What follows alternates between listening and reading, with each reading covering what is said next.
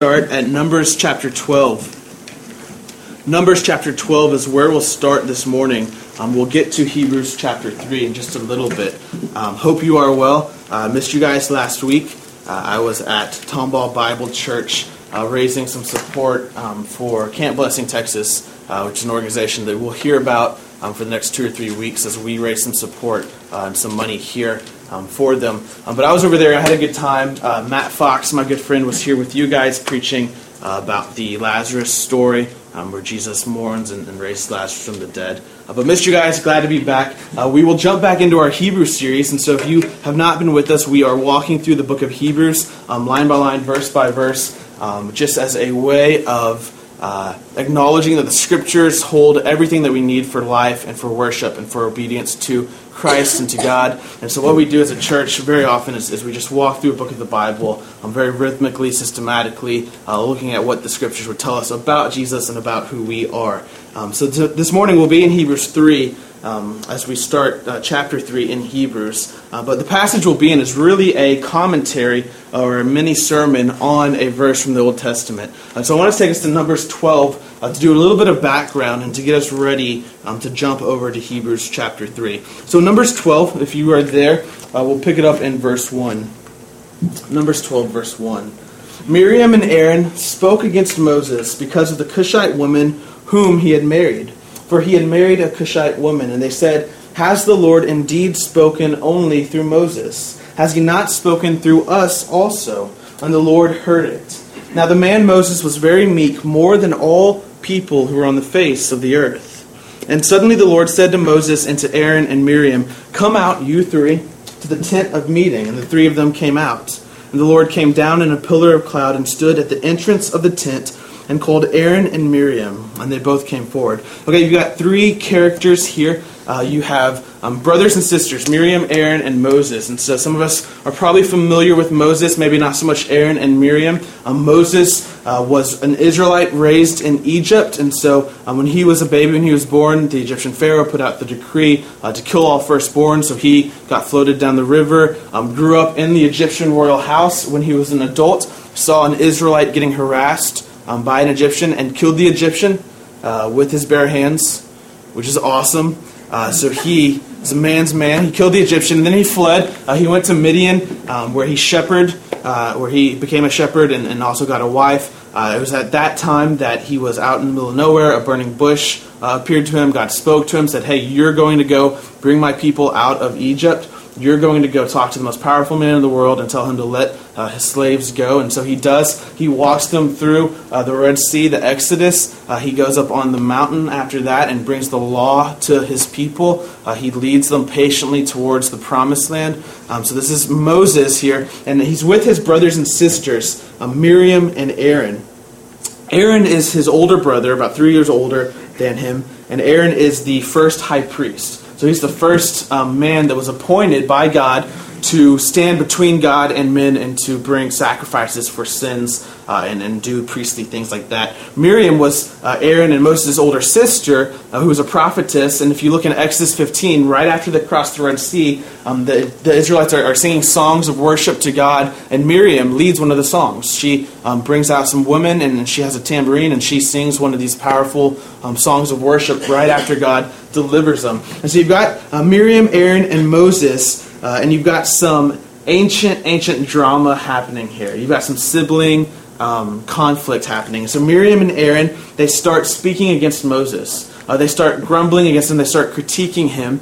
Uh, and so they begin by, by pointing out the fact that he had married a Cushite woman. Uh, and so we don't know exactly what they're talking about here. It could be that this Cushite woman is his wife that he got in Midian. Uh, it could be that he got another wife. Um, Cushite women often had darker skin, so it could be they were pointing out um, ethnicity and kind of grumbling about him for that. Um, but like usual, um, something gets brought up to attention, and, and, really usually the real problem lies behind that. Uh, so we get to the real problem here. They're grumbling against Moses, they're speaking against him. They bring up this, this wife that he's married, but then they get to the, the real issue.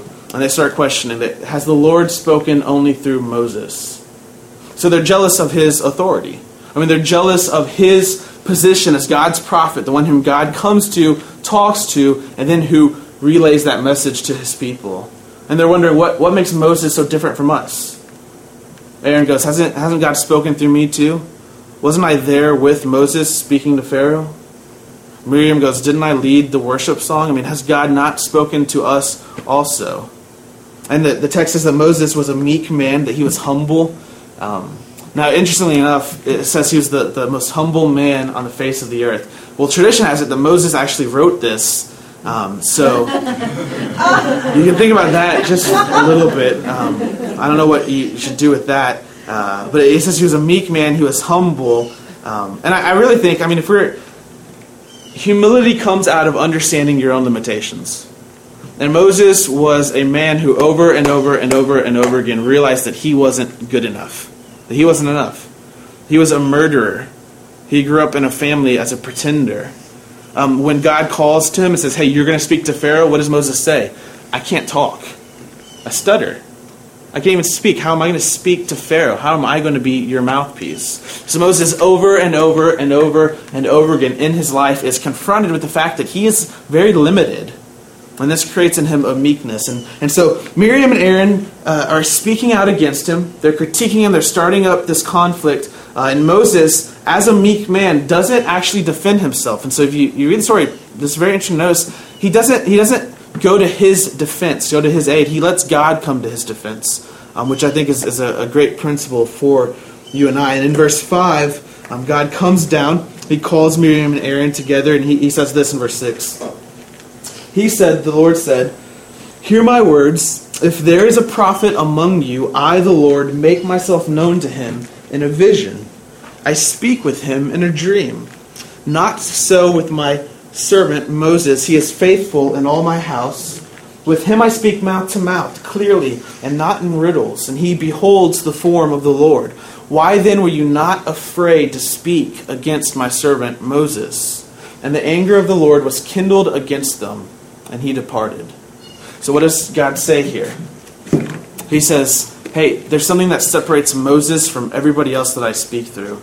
God says, if I normally, if I, if I want to go to a prophet, give him a message and let him relay that message to the people, I do it through a dream or a vision. I do it through a riddle. I, I water it down somehow and he interprets it and relays it. But he says, with Moses, it's completely different. He says, with Moses, I speak mouth to mouth, face to face. With Moses, I'm clear. I let Moses look at me. I let him come into my presence. He says Moses has this unparalleled status among my people. And look at verse 7 here, because this is going to be the key verse for us.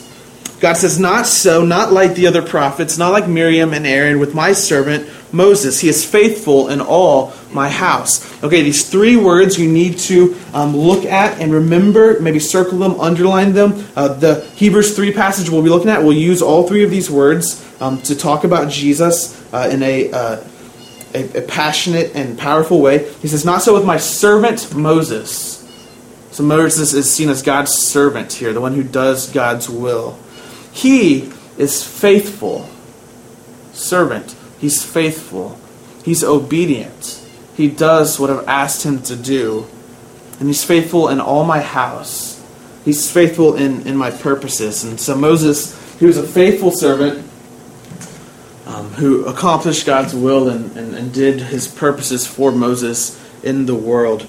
Um, he was a servant, he was faithful, he did it in God's house. Um, this is a, a, way of talking about God's purposes in the world. So in, in Genesis 39, Joseph rises to power in Egypt, uh, gets to second in command, and Pharaoh does what? He puts him in charge of his house.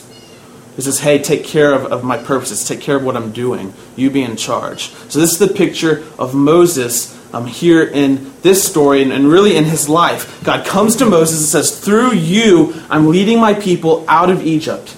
I'm redeeming them. I'm rescuing them. Through you, I'm giving them the law. I'm giving them instructions for life. I'm giving them the way that they live as my people. Through you, I'm guiding them to the promised land. And then in verse 7, which Hebrews 3 is really just going to be a commentary on verse 7 here, he gives Moses this, this glorious position, he is faithful in all my house, my servant, the one who does my will. Now, I mean, just remember who Moses is here. Like, eventually, you and I have gonna gotta or are going to have to get over the idea that, that God can't love us or that he can't use us. Moses is a murderer. With his physical bare hands, he killed somebody. If you read the scriptures, God seems to have this thing for murderers. Like it seems to be one of his favorite people groups to use in powerful positions in his purposes. Moses can't speak. And, and really, if you read the story, often Moses isn't that faithful. Often Moses is questioning. Often Moses is disobeying. But God looks down at him and says, You are faithful. You are my servant. You I have called. At some point, as we read through the scriptures, we've got to understand that no matter what we're dealing with, no matter who we are, God still loves us and He still wants to use us. We've got to get rid of the excuse of, well, not me. Not me with my past, not me with what I'm struggling with. But He looks down at Moses and says, You're my servant. You are faithful in all of my house. And now the Jews, um, those of the Jewish tradition and faith, started to venerate Moses. They held him up as this great, great man the one who brought God's salvation, the one who gave them the law. Uh, we've said this often the Exodus, so being slaves in Egypt and then being brought out into freedom as God's people, was the salvation story for the Israelites. So when we think of salvation, we think of the cross. Jesus dying on a cross. For the, the Israelites, for the Jewish people, it was, it was the Exodus. Now, who was the most important figure in the Exodus? Who was the man that God used to accomplish his redemption, his rescue. It was Moses. It's hard to exaggerate the status that Moses had in the Jewish faith. There are texts in, in certain traditions that, that talk about Moses getting a throne, a heavenly throne that no one else gets. Um, so, almost an intermediary between God and man. He's elevated to a special status. And as we jump to Hebrews 3, so if you have your Bible, let's jump from Numbers 12. Remember verse 7 here. Not so with my servant, he is faithful in all my house. We'll jump to Hebrews 3, and we'll find the author of Hebrews wanting to make a comparison between Jesus and Moses um, based off of this verse here. If you've been walking with us through Hebrews, um, you've seen that he has uh, over and over again said that Jesus is better than the angels, he's better than the angels, he's better than the angels. And so, if, if angels are important and you have to listen to what the angels say, then how much more important is Jesus and his message? And now in chapter 3, he's going to transition start talking about Moses. And to some, this seems a little anticlimactic. Jesus is better than these heavenly beings. I think he's better than some man who lived so long ago. But you've got to remember, keep it in your minds, to the Jewish people, Moses was oftentimes much higher than an angel. I mean, he was elevated, exalted. And the text is going to compare and contrast Jesus with Moses, this man who God raised up to accomplish his will. So we'll pick it up, Hebrews 3, verse 1. Therefore, holy brothers, you who share in a heavenly calling, consider Jesus, the apostle and high priest of our confession, who was faithful to him who appointed him, just as Moses also was faithful in all God's house. Sound familiar? Yeah, this is, is very much like Numbers 12 7 here. He, he gives us a command. He says, Consider Jesus. Think about Jesus. Evaluate him. Understand him. Put his work in your mind. And then he talks about this confession that we have about Jesus. Um, confession, in this sense, uh, we use the word confession to, like, if I were to confess to you, typically I'd be telling you something I did wrong. Um, I, I, lied, I said this, I shouldn't have said this, I did this, I shouldn't have done this. Um, but that's more basic meaning. Confession simply means to agree with something, um, to align yourself with something. Um, and he says, Our confession is this, our faith. I mean, our trust is this, that Jesus, and, and then he gives them two titles here. He calls them an apostle, the apostle, and the high priest. He says, Our, our faith um, is grounded or Jesus likewise was, was faithful to his God given role. So, so first he, he compares him to Moses here, right? He says, just like Moses was faithful, so Jesus was faithful um, to uh, the role that God had given him. And then he says, our faith, our confession, it's grounded in the truths that one, Jesus was sent from God, and two, that he atoned for our sins. This word apostle um, just means one who sent, one who sent from God. It's a messenger uh, of God. And it's actually the only time in the New Testament you'll see Jesus called an apostle. Normally, the disciples or early Christian leaders are called apostles. So we call Paul an apostle. He's one who was sent from God. He had a message um, to declare to the people. Well, here Jesus is called the apostle, the messenger, the one sent from God. We saw in Hebrews 1, God is speaking. Uh, he has been speaking to creation for ages and ages and ages. And in His Son, in Jesus, He delivers this final, ultimate message. Jesus comes with a message of who God is, of the mess that we've made of our lives, of His redemption, rescue for us. He's the apostle, the one sent from God. And then He's our high priest. He's the one who has been appointed by God to stand between us and God, to atone for our sins. We, we saw, in, if you look up in, in chapter 2, verse 17, we saw this idea of high priest two weeks ago. Um, Therefore, he had to be made like his brothers in every respect, so that he might become a merciful and faithful high priest on the service of God, to make propitiation for the sins of the people. As we, we talked about this word propitiation, what it means. It, it means to um, make an atoning sacrifice. The idea here is that Jesus on the cross absorbed the wrath toward our sins. So you and I have sinned, we've fallen, and death, punishment, is a natural outworking, is coming because of that God's wrath. And what happens on the cross is Jesus absorbs that. He takes on the cost of that. He takes on the punishment of that so that it doesn't get to us this wrath, this punishment is coming toward us, and he steps in front and absorbs it. He's our high priest. As we keep reading through Hebrews, we'll find out he intercedes for us. He stands next to the Father and whispers in his ear, saying, I've purchased him, I've redeemed him. There's no more wrath towards him. I absorbed it on the cross. He's saying, This is our confession. And, and so he starts out this passage by saying, Consider this. Think about this. Have this in your mind. Our apostle, the one sent from God, our high priest, our confession, our faith. This is what we believe. At its most basic, this is what it means to be a Christian.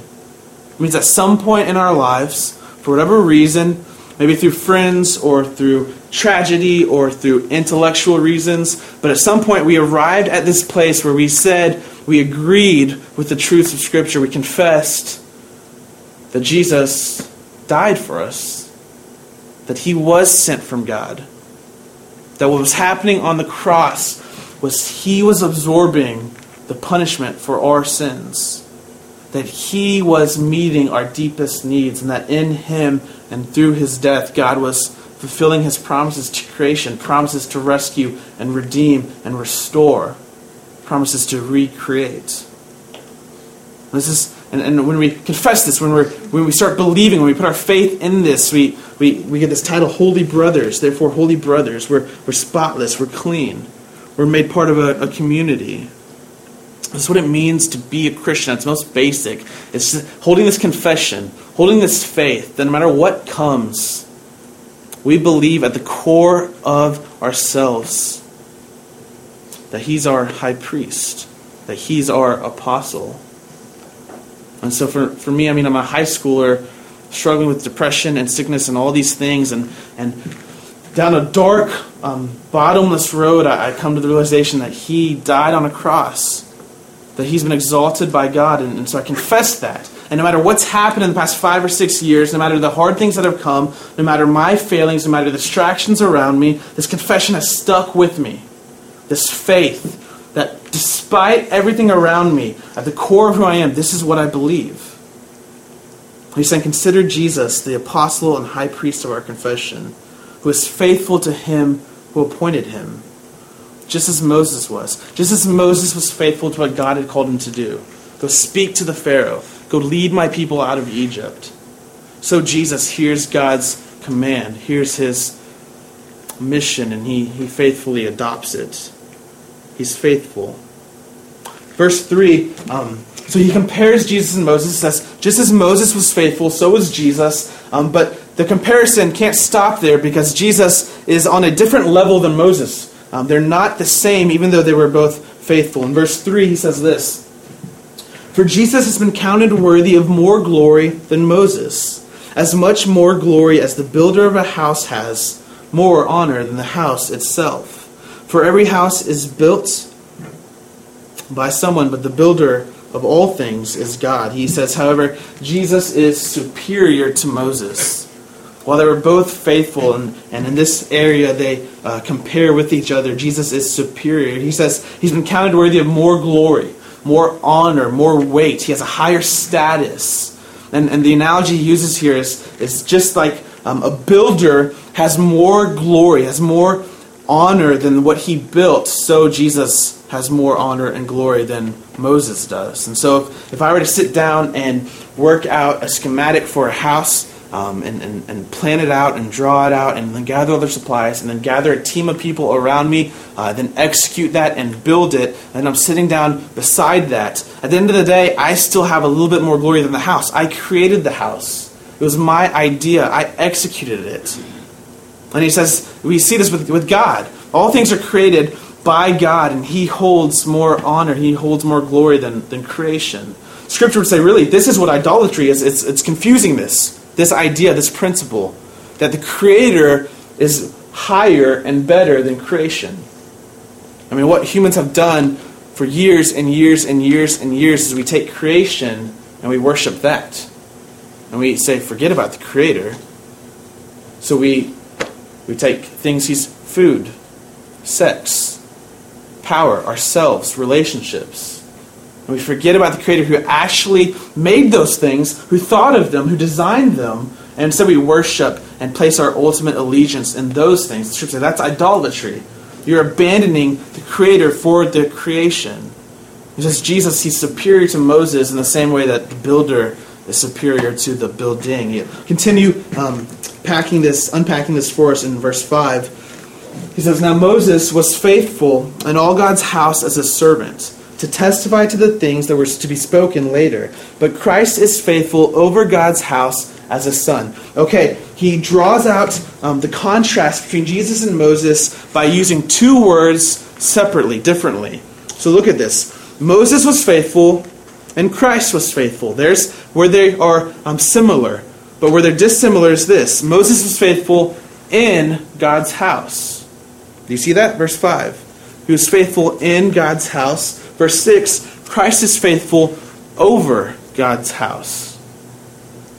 It's a slight change there, but it holds a lot of meaning.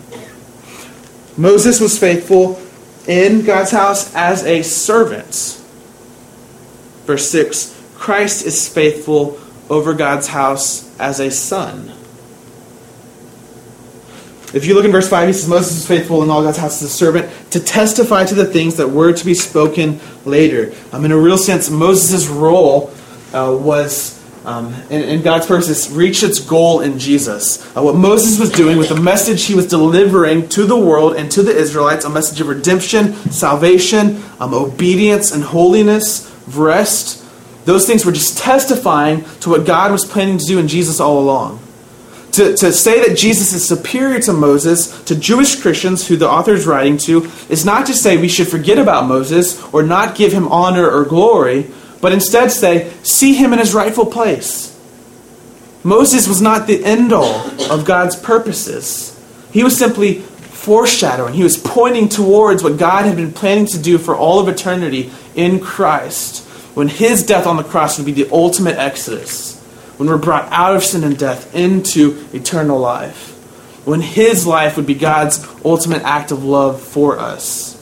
When He would lead us into the promised land, into eternity. When He would give us the Holy Spirit to lead a life as His people. Moses was testifying to the things that were to come. And the difference here is that Moses was a servant in God's house. He was simply one who was doing the will of the owner.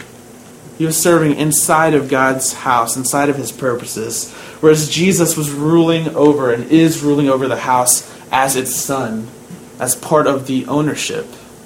He rules over. That's the, the difference here between Moses and between Jesus, which is why the, the text before says that, that he has much more glory than Moses. So they were both faithful. They both did what God asked them to do.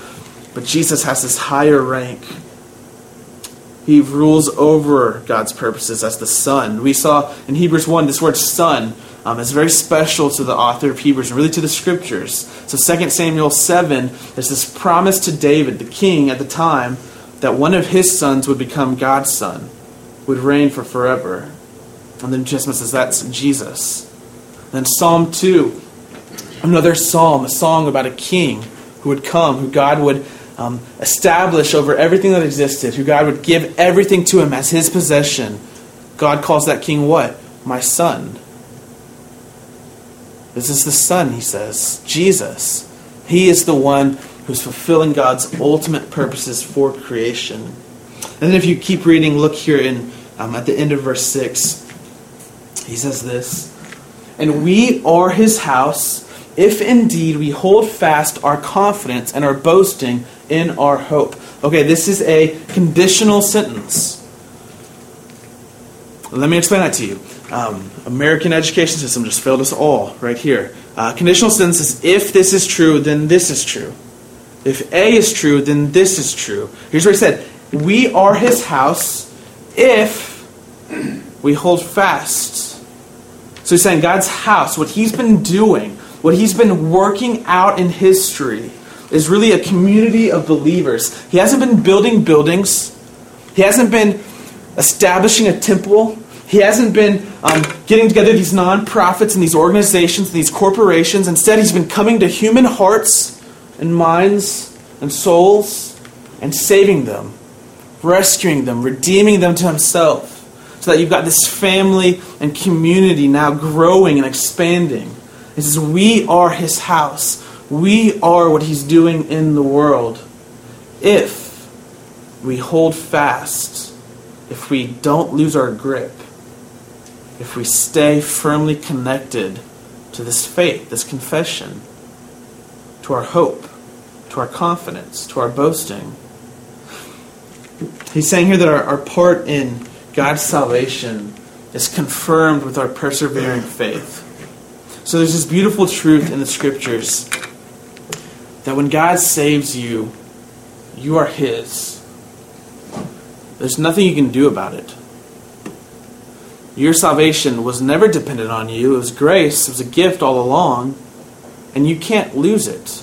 It's not as if you can make a mistake somehow and then get to, to heaven, get to the new heavens, the new earth at the end of, of all things, and, and Jesus go, oh, well, I didn't know you were going to do that. I guess I, I didn't plan on covering that on the cross. No, He died for all of our sins. Once you're His, you're His. You can't fall out of that. But the opposite truth of that is that if I can't fall out of God's love, if I can't fall out of His grasp on my life, then I won't. You tracking with me on that? If I can't fall out of His love, if I can't fall away from Him, then I won't.